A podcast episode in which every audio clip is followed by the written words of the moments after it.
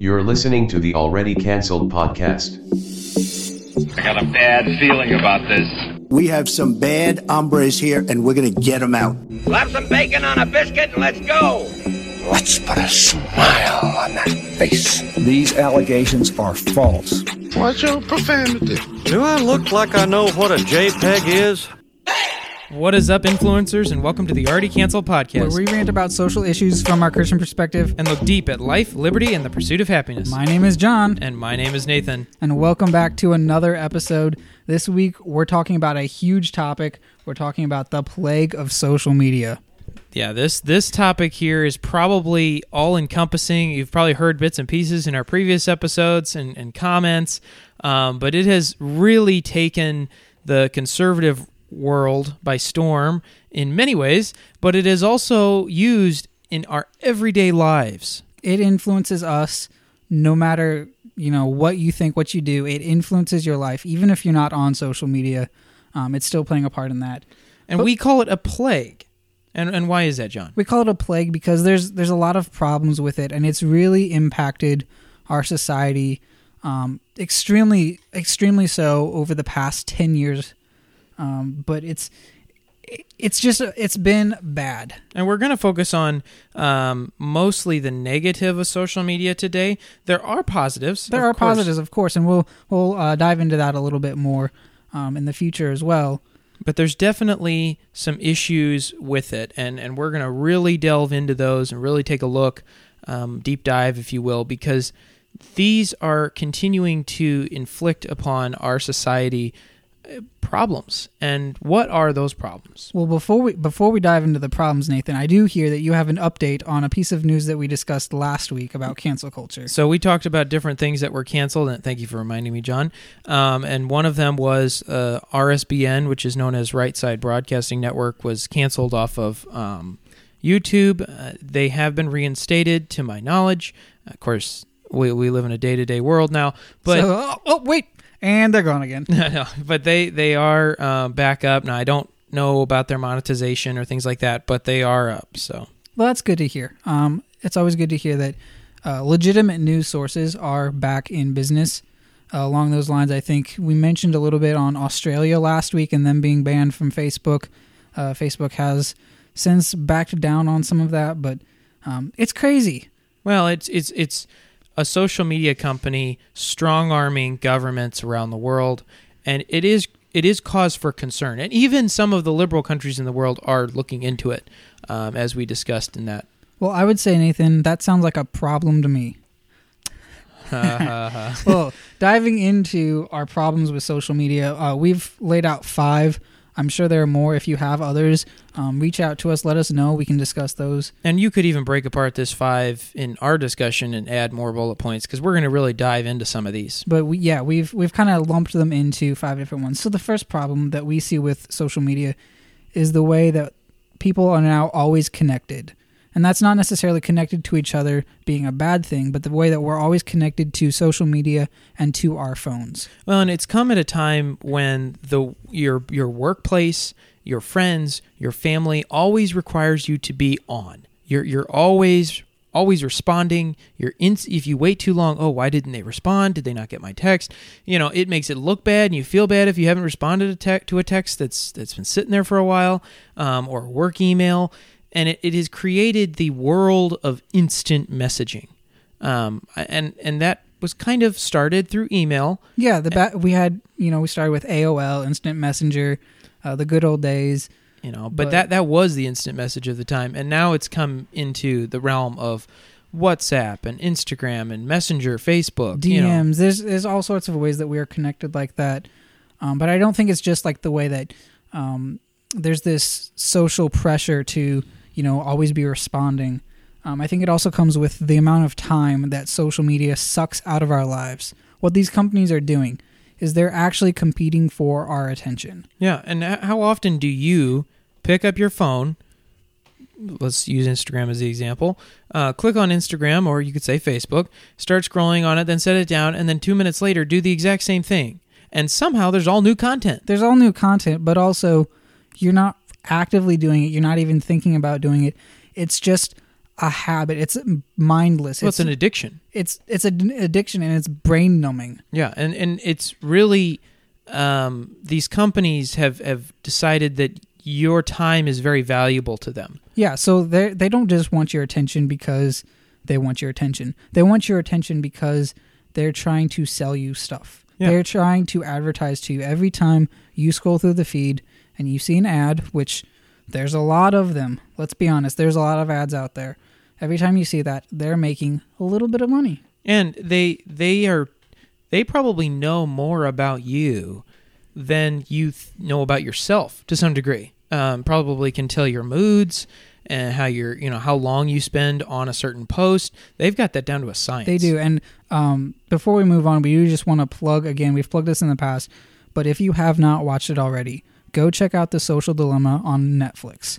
It is a must watch. and and surprisingly um, very they do their best to try to be unbiased i mean there's there's bits and pieces you can pick from it but it is pretty decent as far as a, a doc, live documentary goes It's it, it showcases really the underlying problem with social media. So to break it, the movie down, it has a side by side of a bunch of um, former big tech employees, former current big tech employees, people that have worked at Google, Facebook, YouTube, and a lot of them are ceos or people who are in a level of authority Yes, and they're breaking down the issues and the problems that they see with it. And then there's also a, a sideline story um, going on, kind of showcasing those problems as they're talking about it. It is a must watch. I cannot emphasize that enough. If you don't have Netflix, find somebody that does have. I'm, I'm sure you know someone that has Netflix. Borrow their account, borrow their password. Um, if they'll let you go sign up for a free trial. I think there's a free seven day trial. yeah This is a must watch if you Well, even think it- about social it media. It really takes what we're going to discuss um, and and breaks it down into a, into more detail and it gives you the better and fuller picture from people who can speak on authority on the issues because they themselves created the issues to some degree yeah.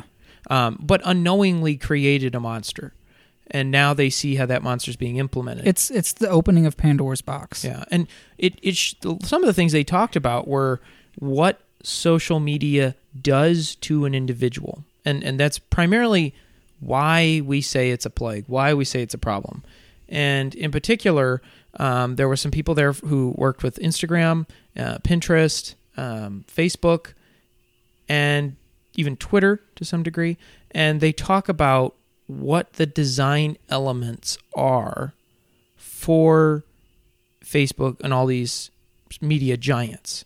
Um, what what is it that they market? They're marketing us. Yeah, if if we aren't paying for it, uh, John has a quote here. The- it's a it's a kind of generalized quote, but it says if you're not paying for the product, you are the product. And Yeah. so all these all these apps, everything that is free, you don't have to pay any money for Twitter, for Facebook, for Instagram, for YouTube. How do you think they make their money? They don't just exist. Server space costs a lot. Yeah, doing all this costs a lot.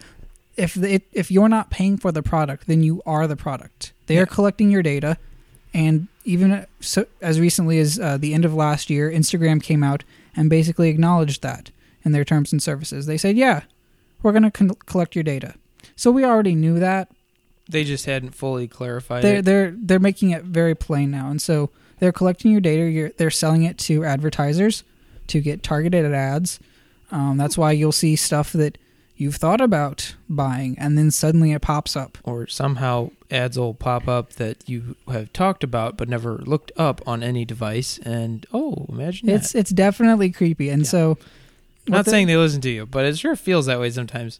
I wouldn't doubt that they do. Um, that being said, though, uh, we are the product. They are selling us. They are selling our data, and if that doesn't disturb you, then you need to take a step back and think about why it doesn't. Well, and many many people will use the argument of, well, I already know they have everything, so what does it matter? And to some degree, I understand where they're coming from. There is some truth to say you can't alienate yourself completely from society and say, oh, well, I, they don't need anything. What we're going to kind of give a solution here at the end is how do we how do we utilize what we have at our disposal, aka our mental will, our brain power, to overcome and or change the narrative on social media. Back in the 2000s, when it was first implemented, it, it was a big deal. Um, it it has uh, divided us. It has put us into groups. Originally, when Facebook first came out, I was I was pretty young as far as like a big time thing. Yeah. Um, I you know a lot of it was good news, happy news, but there were trolls out there, and you you knew they were out there. But it cyberbullying was be, was kind of being brought up, but it wasn't what it is today. And so the way that you know it works now, um, I think the, the other problem that we're hinting on here with social media is the division that it causes, um, and a lot of that is algorithm driven. While the companies on the you know facing outwards will say, "Oh, you know, we want to promote unity and peace," that's not how their algorithms work. Their algorithms work by feeding you content that they know you will like, whether it's good for you or bad for you. And so they have pushed us into these groups and further divided us by feeding us content, political, non political, that ostracizes us from other people. They're, they are grouping us into these groups. And they know what political affiliation you align with. They know how you think on certain things, what your likes, your dislikes are based on that little heart on Instagram or that like button on Facebook or what you spend the most time on and reading a post. It doesn't even have to be on social media. A lot of these, Facebook is a big proponent of this, Google as well. They have trackers placed on thousands of other websites. So when you visit that other website, they know that you've been there. And that's why you'll suddenly see an ad for a website you've just visited on Facebook.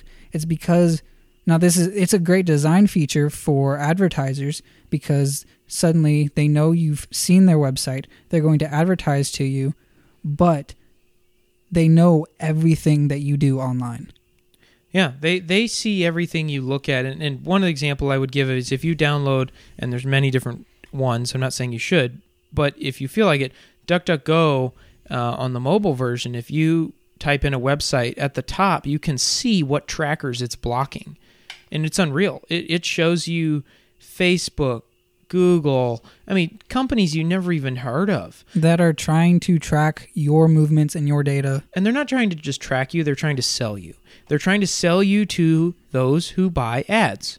And not that this is necessarily a bad thing, okay, in and of itself, but it what it has created is a tool that can be utilized to do a lot of damage. But we tend to neglect as a society the damage it does to us. Indeed, yeah, we do. Um, one of the next problems that we want to discuss here is the mental health issues um, from social media. And so, the, you know, there's the typical idea of, um, you know, teenagers being isolated. All they do is they're on their phones all the time. Um, and while that is true and has caused an increase in um, depression rates, anxiety, suicide, um, these rates have skyrocketed over the past um, five to ten years since really social media and cell phones have become a daily part of our lives. You you walk into a school now, you'll see second graders with cell phones. It's insane. That was unheard of, you know, when we were in school. Yeah, when when I was a kid, you know, I got a flip phone when I was in high school. Okay, now most people had a smartphone, but it was not everyone. Now it is just about everybody. And even if you keep your child from social media and from having a phone because you know the damage that it does, they will still be ostracized because they're the only kid in their class without one. And so even then, by protecting them, you're still doing some harm to them. And now you can make the argument that that's better for them than the social media, and I would probably agree. It's still a lose lose situation. Well, and it, it is. It, there, these tools are based to manipulate you, you know, to gain more traction, to gain more viewership. They're all competing against each other. Google is competing against Facebook to some degree. Facebook, you know, is competing against Twitter. So they're all wanting you to come back to their specific site. So they're all competing for your attention. And it's it's their goal to manipulate you because they have their own agenda. Now that agenda is a little hidden and we'll get to that in our next section here, but what that does though is because they're always competing for your attention, as John was mentioning, the mental health issues. I mean, there's been massive drops in driver's licenses that these kids will have. Um, it's become a digital pacifier. You must have it. You can't live without it. Yeah, how how often do we, you know, we say, "Oh, I, I forgot my phone at home. I feel naked without it." Yeah. what? Yeah, I mean, and, and no longer is it oh I'm calling people. It's now I'm I'm I gotta you know go on Facebook or YouTube and see what they're up to, or not necessarily YouTube, but Facebook and Instagram and Twitter and what are they up to? Oh, you know, did they brush their teeth this morning? I mean, I'm being silly, but that's to the degree of the addiction though, and it it comes down to that. Some people use this as a way to feel good about themselves or better about themselves they miss the true meaning of where their worth comes from and that that means that it's a brittle popularity a fake popularity based on the value of their how many likes they have Yeah. or hearts they have or you know We base our Re- self worth our self worth on these fake internet points. And so you do see a dramatic increase of when social media was introduced in attempted suicide rates uh, for young teens, especially, um, especially the the girls. Um, but I would even argue that the guys it affects as well. And you see that graph in that documentary that that we were uh, discussing earlier.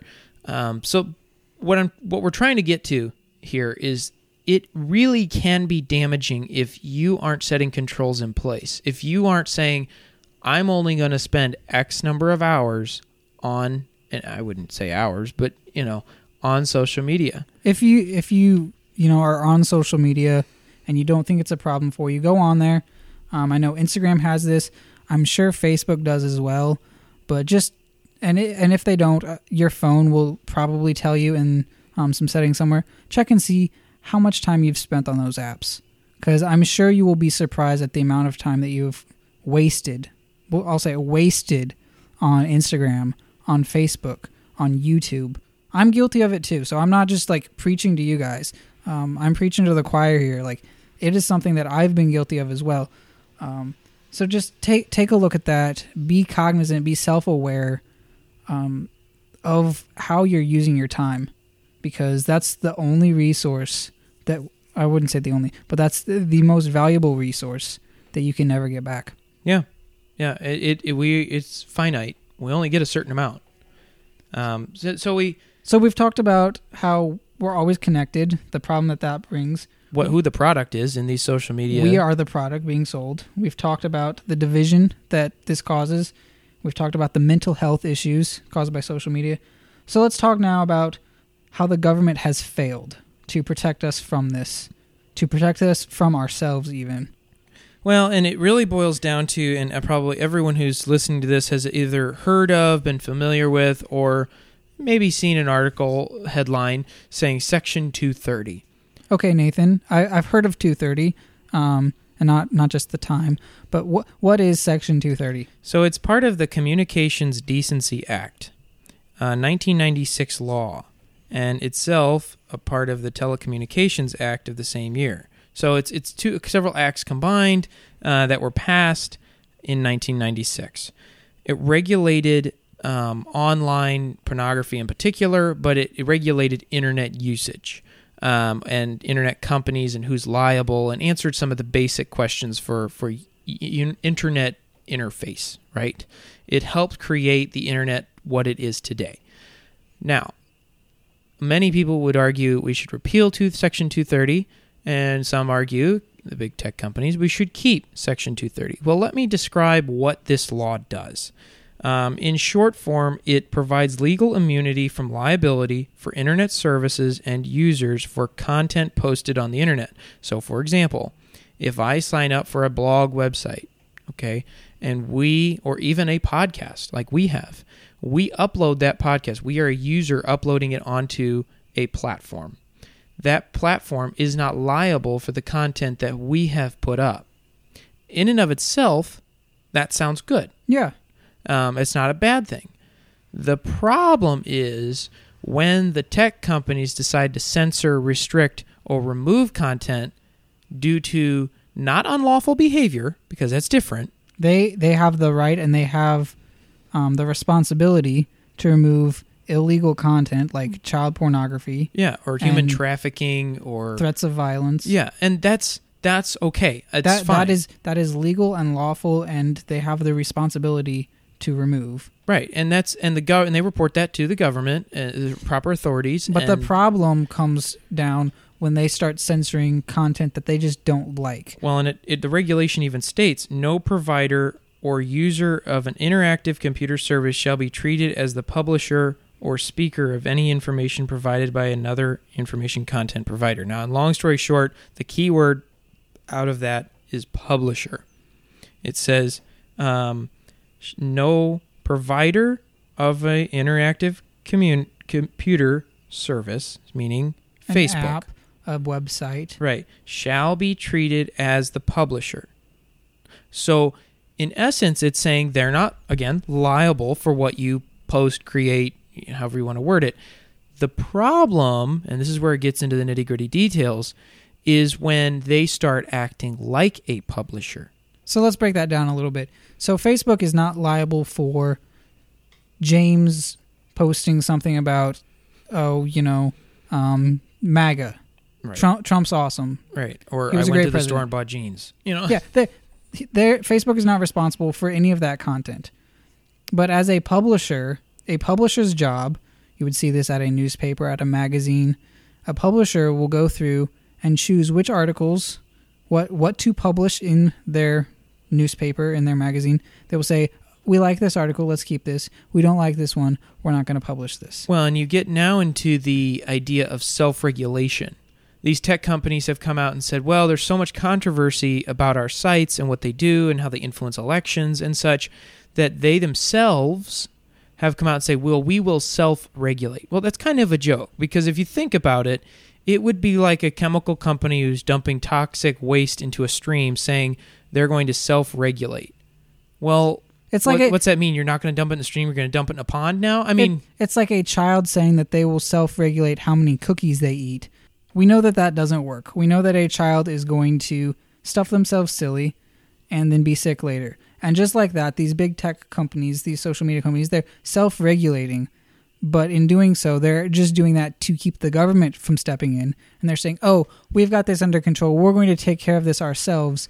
And they're giving themselves the regulations that they want as opposed to the regulations that they need and that are good for the rest of society. Now the problem is every political entity you look at, whether you know right leaning, left leaning, centrist, are going to have their own version of what the right regulations are, and unfortunately, there's really a lot of disagreement on that. But The problem- if we look at the self regulation aspect, it's it's unfortunate because none of the companies are really working together on what their regulation is, but it sure seems like they're working together to regulate certain content. And that's where we get into the issue of free speech. Indeed, uh, free speech, um, we've seen a lot of censorship of that recently. And I think one of the big the big components of that, we see these big tech companies working together not only to get rid of free speech, to, but to squelch competition. Well, and it's almost like a cabal. They're all getting together and have the same idea of who and what content they're going to censor, but yet, oh, we're, we're not we're not working together. we saw this with Parler specifically is it wasn't just about censoring or um, you know removing violent content it was about removing competition they saw that Parler posed a threat to them It was one of the fastest growing social media apps on the market. so Apple and Google both removed the app and then Amazon removed them from their web service entirely which that's an entirely different issue of antitrust but we see them working together to not only censor what Parler was we can we can all agree was a right-leaning platform Yeah, they say they were for free speech, and I'm sure you could get on there and say what you believe. but most of the people on Parler were right-leaning Right. and so this was big tech trying to censor the voice that they have removed from their platforms and now trying to remove any competition and competitive platforms that are giving a voice to that speech. Now, now, wait a minute. You're saying they, they censored their voice, right? They they canceled them. Yes. Okay. So so, but how come they have independent fact checkers? These these eh, Twitter, Facebook, Instagram have hired quote unquote independent fact checkers, uh, and they seem to be doing a good job at regulating what content is true and what content may contain false information. Oh yeah, yeah, sure, sure. They're do- they're doing a great job, Nathan. Yeah, they're hiring totally unbiased, not groups that if you really look at where the funding is coming from for them, not only are they being paid by Facebook, so obviously you're going to try to work with the company you're being paid by, okay, duh, but also their funding as organizations comes from places that really reek of agendas. A little bit like George Soros. Maybe, yeah, Yeah. uh huh. Or a foundation or two that has money from sources like that. And it really boils down to this whole idea of censoring what should be considered under Section 230, if it's not illegal, user content. And that's where you get into the idea of, well, are they now technically classified as a publisher? So it said the publisher of the website. It didn't say the publisher of the content in Section 230. The publisher of the content is the user, you and me. But all of a sudden, Facebook and all these other companies, Twitter, Instagram, are starting to find out that they have the power without repercussions from the government to take down, censor, um, or, or prohibit or inhibit certain posts from being seen because they have, quote unquote, fact checked them. Well, technically, it's not their content. So, why do they think they can do that? fact checking sounds like something a publisher would do.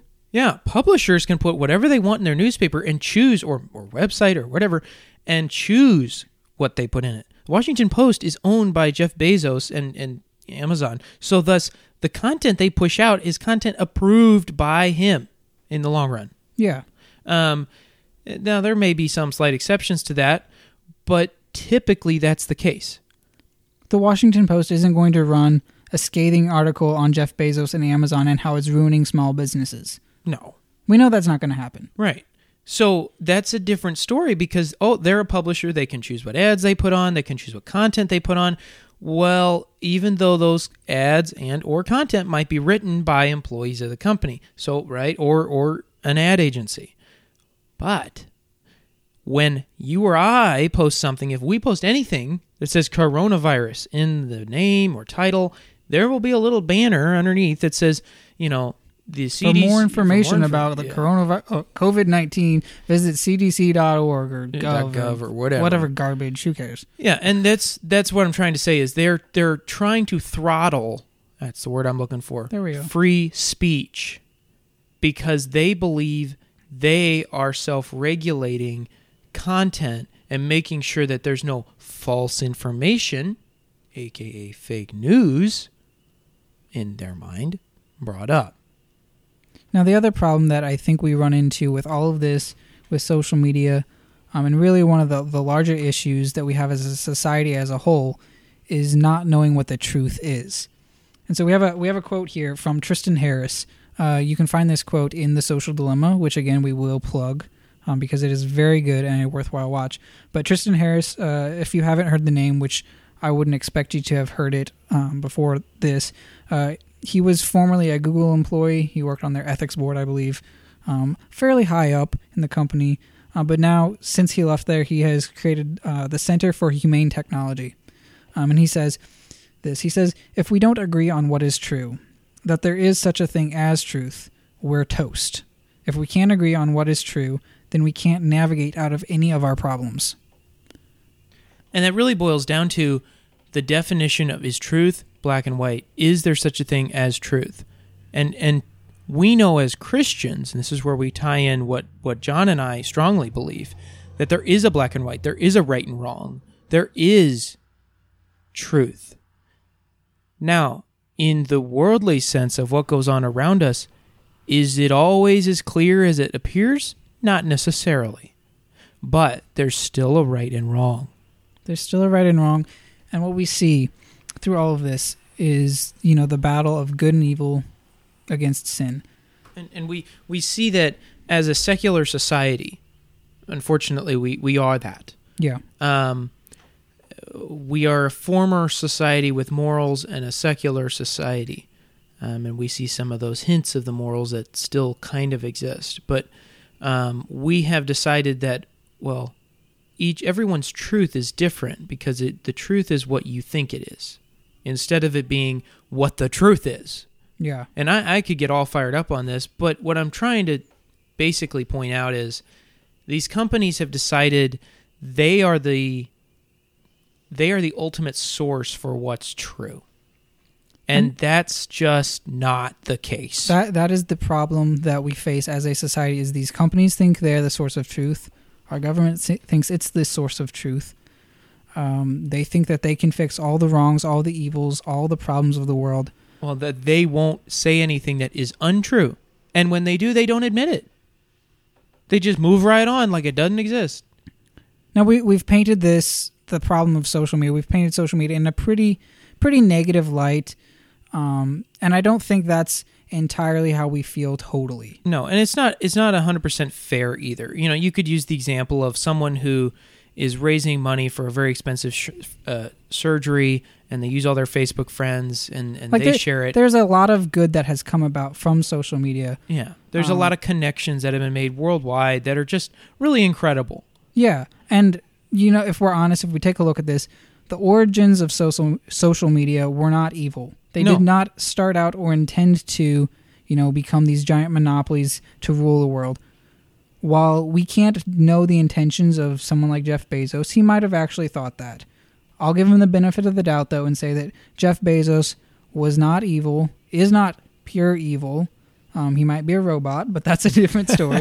um, the origins of social media were not evil, but we as humans have this unique ability, due to our sin nature, to be able to twist and turn anything that is good and turn it into something that is evil. Well, and it's not about the technology being the threat.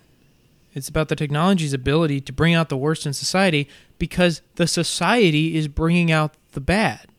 We have taken it upon ourselves. It's okay to attack another person if you're under the guise of, you know, social media.